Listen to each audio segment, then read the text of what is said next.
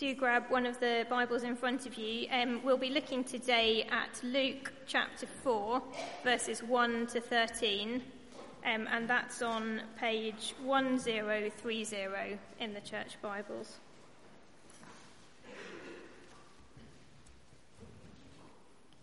That's page 1030, Luke chapter 4. Jesus full of the Holy Spirit, left the Jordan and was led by the Spirit into the wilderness, where for forty days he was tempted by the devil. He ate nothing during those days, and at the end of them he was hungry. The devil said to him, If you are the Son of God, tell this stone to become bread. Jesus answered, It is written, Man shall not live on bread alone. The devil led him to a, up to a high place and showed him in an instant all the kingdoms of the world. And he said to him, I will give you all their authority and splendor. It has been given to me, and I can give it to anyone I want to. If you worship me, it will all be yours. Jesus answered, Worship the Lord your God and serve him only. The devil led him to Jerusalem and had him stand on the highest point of the temple. If you are the Son of God, he said, throw yourself down from here, for it is written, He will command His angels concerning you to guard you carefully. They will lift you up in their hands, so that you will not strike your foot against a stone. Jesus answered, It is said, Do not put the Lord your God to the test. When the devil had finished all this tempting, he left him until an opportune time.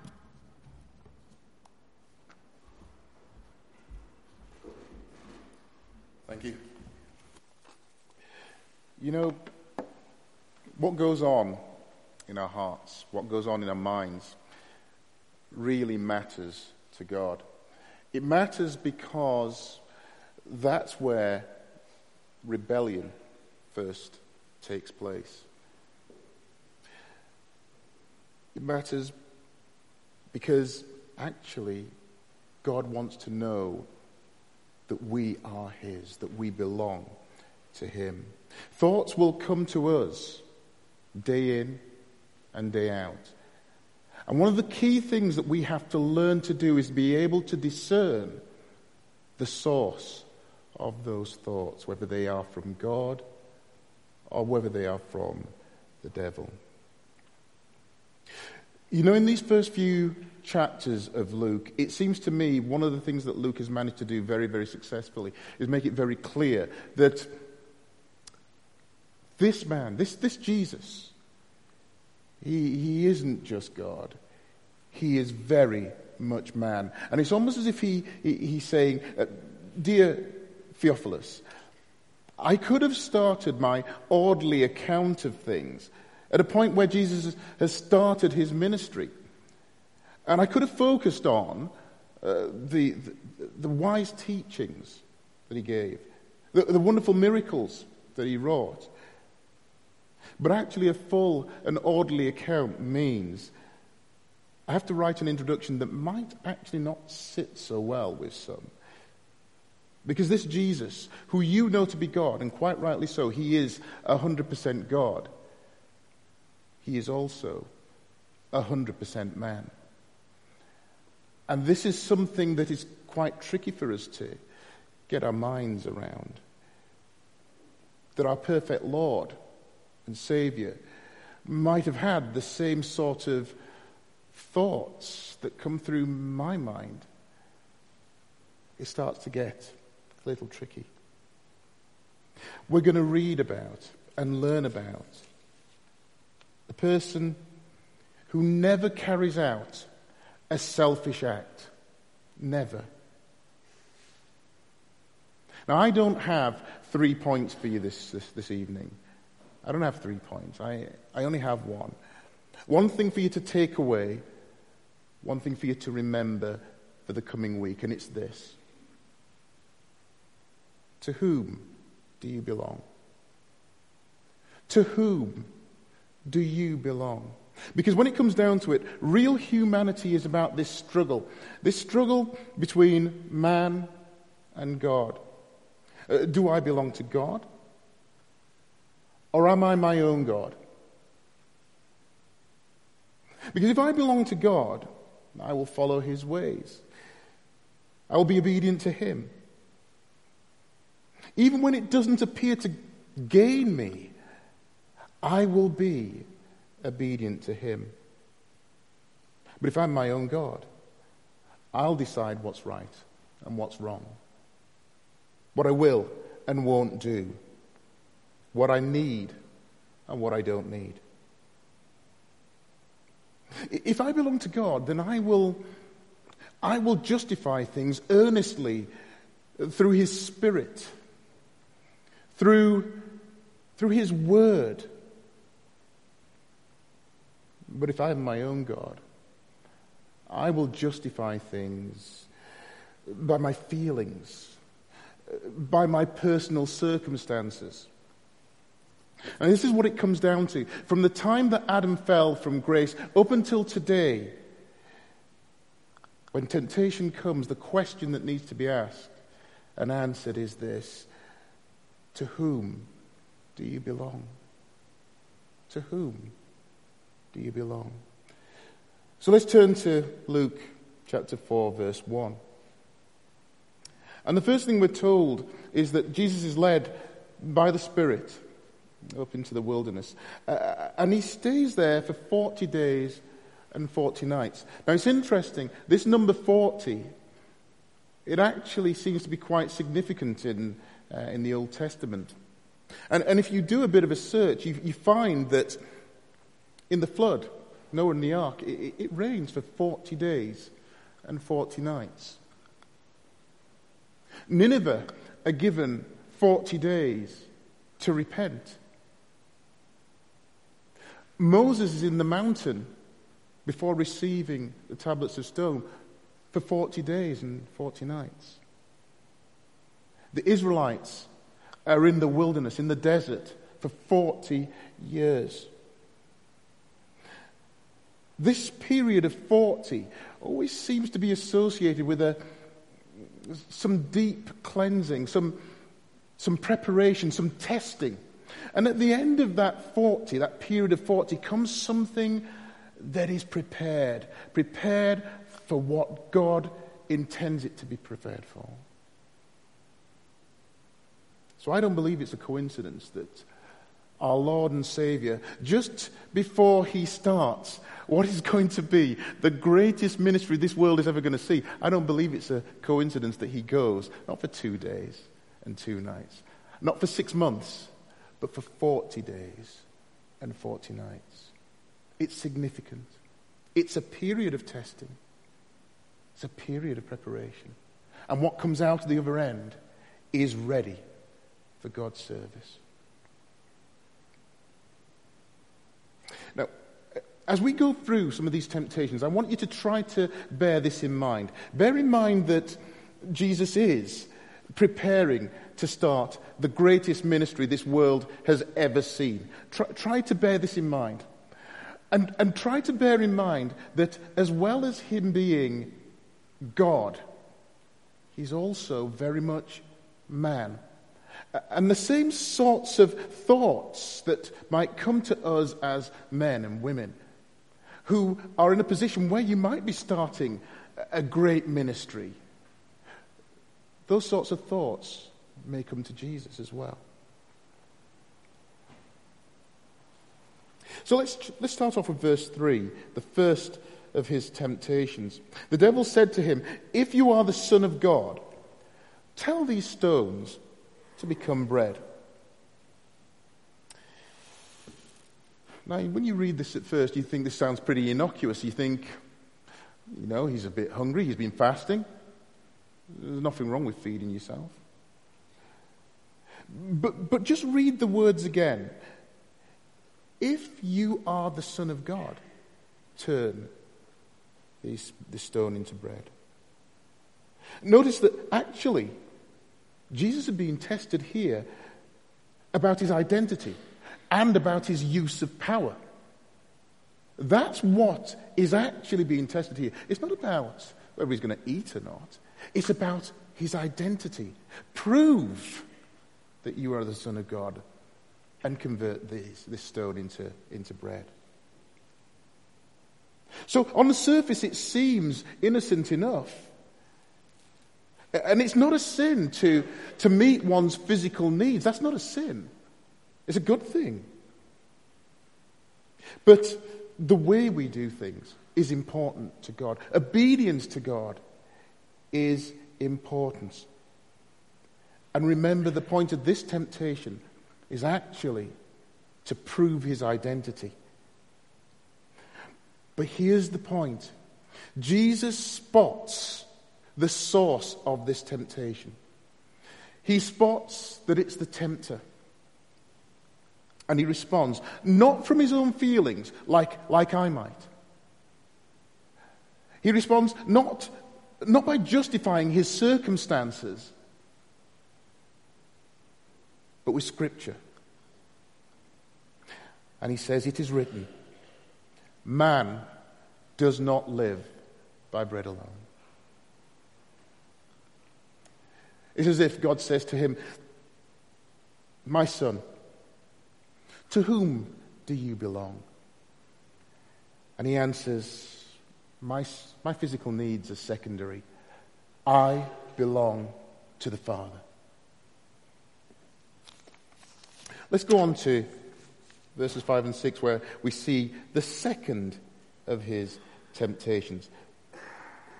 The devil led him up to a, a, high place and showed him in an instant all the kingdoms of the world. And he said to him, I will give you all their authority and splendor.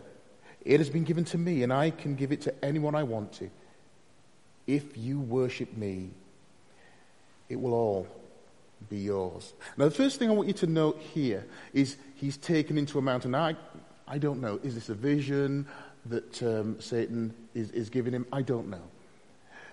But I can almost see eh, you're hungry. You're lulled into maybe even potentially a false sense of security. Because here, the mountaintop tends to re- refer, in the Old Testament anyway, a, a place of prayer, a, a place of God's presence. And at this mountaintop, a shortcut is offered to Jesus that he can obtain the kingdoms of this world. Now, if you're about to start the world's greatest, world's greatest, greatest um, mission, and you want to influence as many people as you possibly can, and you're given dominion over a whole load of kingdoms, actually, this might be quite an interesting proposition. Jesus is actually seeking to establish a kingdom on this earth, a kingdom that is influenced by his message. But this kind of kingdom that Satan's offering is not the kingdom that Jesus is after. And certainly, Jesus can have no part of any kingdom that is ruled over by Satan. And so, again, he quotes from Scripture, from Deuteronomy it is written, Worship the Lord your God and serve him only. It's as if God says, Son, to whom do you belong? And he answers, There is only one to be served. I belong to the Father. Verses 9 to 11, we'll read the, the third and final temptation. The devil led him to Jerusalem and had him stand on the highest point of the temple. If you are the Son of God, he said, throw yourself down from here. For it is written, He will command His angels concerning you to guard you carefully, and they will lift you up in their hands, so that you will not strike your foot against a stone. Do you know one, um, one preacher once said to me, the way that Satan works is, is to tell the truth with a lying motive. I think that's a pretty accurate way of actually describing what's going on here. Jesus is led to the highest point of the temple in Jerusalem, the place where his earthly ministry is actually going to, going to end. And the devil, again, questions his identity. If, if you are the Son of God. But notice what he does here. There's, not, there's nothing untruthful about this. He quotes Scripture. This is Scripture. He quotes. And it's another shortcut. It's another shortcut that's offered to Jesus, the man that's about to start the world's greatest mission. It's a tempting offer if you think about it, because what a way to launch a brand new ministry. Just imagine this God's word is true. God's word is true, and He is the Messiah. And if He did climb to the top of the temple, cast Himself off, God would indeed send His angels and catch Him. Now, now imagine this doing that in full view of everybody in Jerusalem. And they see God's angels catch him. What an incredible way to start your ministry.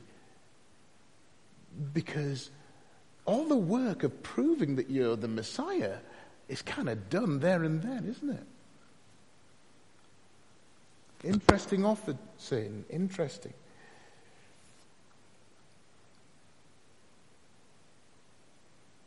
But Jesus responds again from the Word of God Do not put your Lord your God to the test. Uh, not only is Jesus not prepared to prove himself in the wrong way, he's not going to ask the Father to prove himself either. And you know, it strikes me that even, even at the cross, Jesus is challenged by bystanders who say, you know, if he's the Son of God, well, get God to bring him down from the cross then. And he resists the temptation to, to call on his God to take him down and save him. His obedience to the Father goes right through to death. It's perfect. And in answer to the question, my son, to whom do you belong? Jesus says, I have a purpose. I am a servant king. I was born to die for the redemption of mankind. I am not my own. I belong to the Father. Now, I must have read these scriptures, I don't know how many times. But there's several things that struck me as I read this, this time round. And the first thing that struck me is this that temptation, the temptation we face, uh, does not always look evil. In fact, it can look pretty attractive. We've read passages of Scripture where Jesus feeding himself or, or promoting his ministry would have been an act of disobedience because the motive was wrong, because it didn't follow in God's order and law. And we face the same sort of challenges every single day. Temptation that doesn't really look like temptation. It actually looks like it's a good thing. Let me give you some examples. I, I know um, a, a, few of, of, my Christian friends um, who, who have a desire to present God as the God of love, which He is. He is a God of love. But they don't want to present the God of justice and judgment. Now we have to know that to present God in just this single face is to distort who God is. God is a God of love, but He's also a God of justice and judgment. Do not be afraid to share who God is, the full understanding of God. To whom do you belong? Or let's, let's think of another example. We, you and I know there are passages of Scripture that are, are pretty difficult. And the temptation is to either ignore them or maybe find a way of explaining them because they don't really fit in 21st century Cambridgeshire. They don't feel comfortable. Don't be afraid. To whom do you belong? We mustn't be tempted to water down, to, to explain away the truth of the Word of God. And it sounds like, and might seem like we're doing a good thing. We're not. We're being disobedient. One more example that I can think of. You know, sometimes uh, we want to do something good, don't we? We want to help someone. Uh, if we're the sort of person that wants to help someone, but actually, when we don't get the response that we expect, we don't get the thank you, the pat on the back, and we're quite upset about that. We may need to just seek out the source of our temptation? What, what is driving what we're doing? Temptation doesn't always look dirty and evil. It can look quite attractive, like you're doing the right thing, but actually, it is still from the tempter. Be careful. Which leads me to my, my second um, reflection. Know the source the force and the course of temptation. The source, the force, and the course of temptation. I wish I could tell you I made that up. I didn't. I stole it. Okay. I'm not ashamed. But the source. I hope you understand that the God we serve, he, he will test us. And at the other side of that testing will, will come out a person who is better equipped for service. But I hope you understand that that's very, very different to being tempted to do something sinful. That is the job of the tempter, the devil. Know the source, the source, the source of temptation to do evil is, is definitely the evil one. Uh, and my advice is don't try to nurture these thoughts in your head and use your own reasoning. Be like our Lord and Jesus, our Lord and Savior Jesus Christ. And use the word of God to quash the source. And then the force. You know, for us, quite often our reaction might be to try and wrestle with temptation uh, in our own strength and I want to remind you, Christ Church family, that actually this thing that we're in, this warfare that we're in, is actually, it's actually even more spiritual than it is physical. You know, Satan knows that if we try to fight temptation based on our own strength, we're going to fail. And that's exactly what he wants.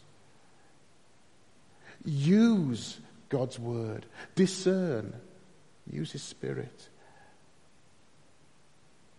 And then the course of sin. Do you want to know why there is so much hurt? Do you, do you want to know why, even in, even in the church, people might hurt one another? Why there are, are family breakups? Why why this disease, why this hatred, why this racism, why this war and rumors of war. Why? Because I tell you, from Adam to now, At some point, a thought came to each one of us, and we chose to deal with it in the most selfish of ways and forget about God. This is why we have the problems our world faces.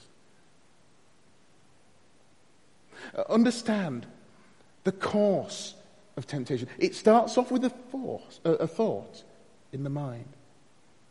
And then, if we're not careful, we start to reason with it. We start to nurture it. Meanwhile, that thought came from the evil one. We've got to discern first and put it to death.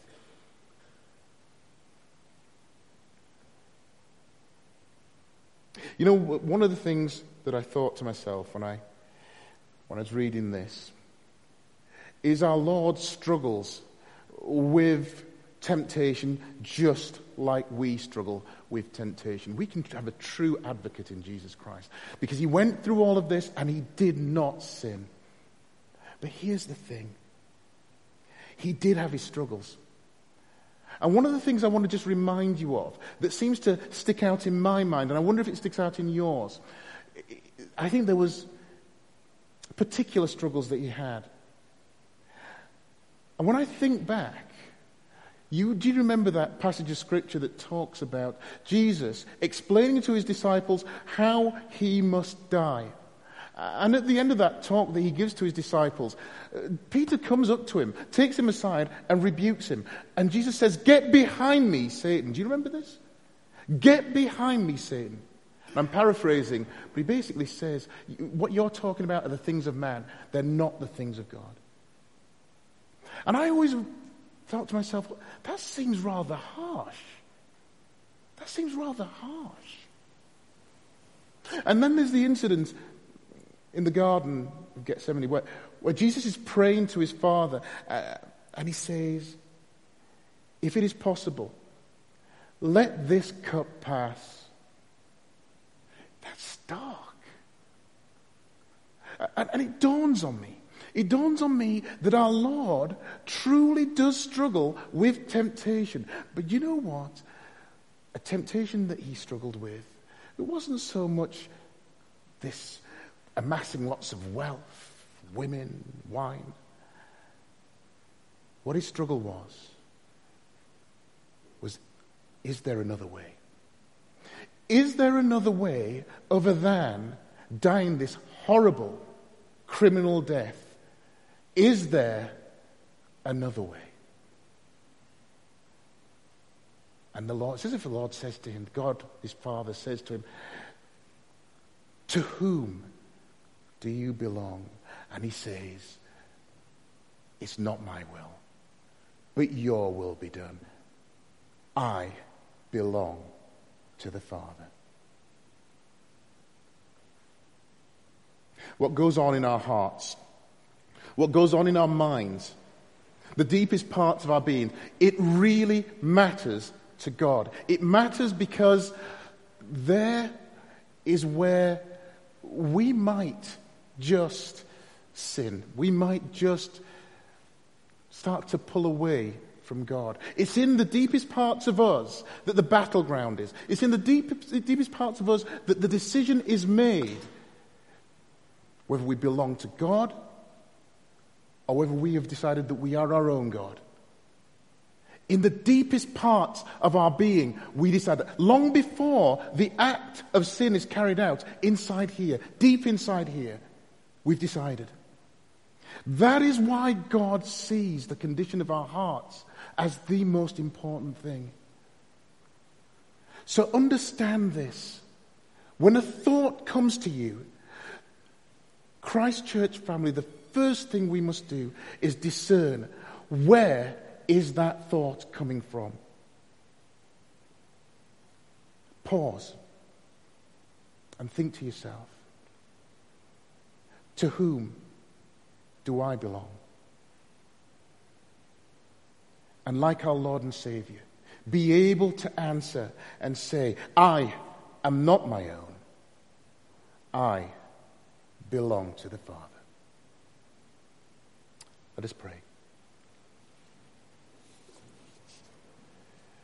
Lord God, we know your word to be true. We know your word to be strengthening to us. We pray that you will uplift us in this coming, these coming days, weeks, months, and that we may remember your instruction. Go with us as we seek to get closer to you. Bless and keep us in the name of Jesus Christ our Lord. Amen.